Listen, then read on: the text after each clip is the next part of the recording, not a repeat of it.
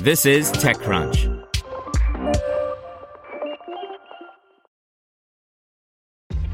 This episode is brought to you by ShipStation.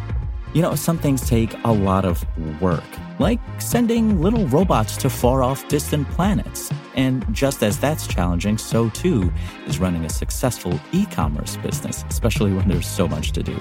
So I want to introduce you all to ShipStation. Now, I love using ShipStation because of its easy to use dashboard, which makes managing orders and printing labels a breeze and super smooth. Oh, and the customer service is just out of this world. It's exactly what you need to help grow your business. Sign up for your free 60-day trial at shipstation.com slash tech news. That's shipstation.com slash tech news. You're listening to the Daily Crunch. Today's story is brought to you by Deloitte, recognizing that no companies are alike and neither are the paths to IPO. Deloitte helps emerging growth companies adapt and prepare for uncharted territory with high quality audit services that deliver key insights and help light the way forward. Deloitte.com slash US slash EGC. GPS on the moon? NASA's working on it. By Devin Coldewey. If you're driving your car from Portland to Merced, you probably rely on GPS to see where you are. But what if you're driving your moon rover from Oceanus Procellarum to the Sea of Tranquility? Actually, GPS should be fine if this NASA research pans out.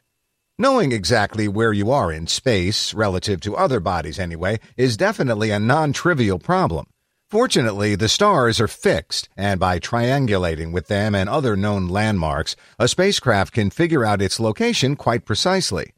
But that's so much work. Here on Earth, we gave that up years ago, and now we rely, perhaps too much, on GPS to tell us where we are within a few meters. By creating our own fixed stars, satellites in geosynchronous orbits constantly emitting known signals, we made it possible for our devices to quickly sample those signals and immediately locate themselves. That sure would be handy on the moon, but a quarter of a million miles makes a lot of difference to a system that relies on ultra precise timing and signal measurement. Yet there's nothing theoretically barring GPS signals from being measured out there. And in fact, NASA has already done it at nearly half that distance with the MMS mission a few years ago. NASA has been pushing high altitude GPS technology for years, said MMS system architect Luke Winternitz in a NASA news release. GPS around the moon is the next frontier. Astronauts can't just take their phones up there, of course. Our devices are calibrated for catching and calculating signals from satellites known to be in orbit above us and within a certain range of distances. The time for the signal to reach us from orbit is a fraction of a second, while on or near the moon it would take perhaps a full second and a half. That may not sound like much, but it fundamentally affects how the receiving and processing systems have to be built. That's precisely what the team at NASA Goddard has been working on addressing with a new navigation computer that uses a special high gain antenna, a super precise clock, and other improvements over the earlier NavCube space GPS system, and of course, the terrestrial ones we all have in our phones.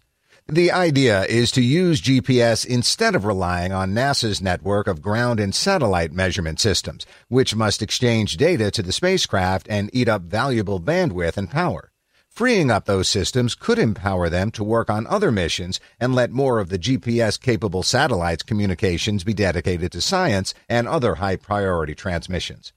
The team hopes to complete the lunar NavCube hardware by the end of the year and then find a flight to the moon on which to test it as soon as possible.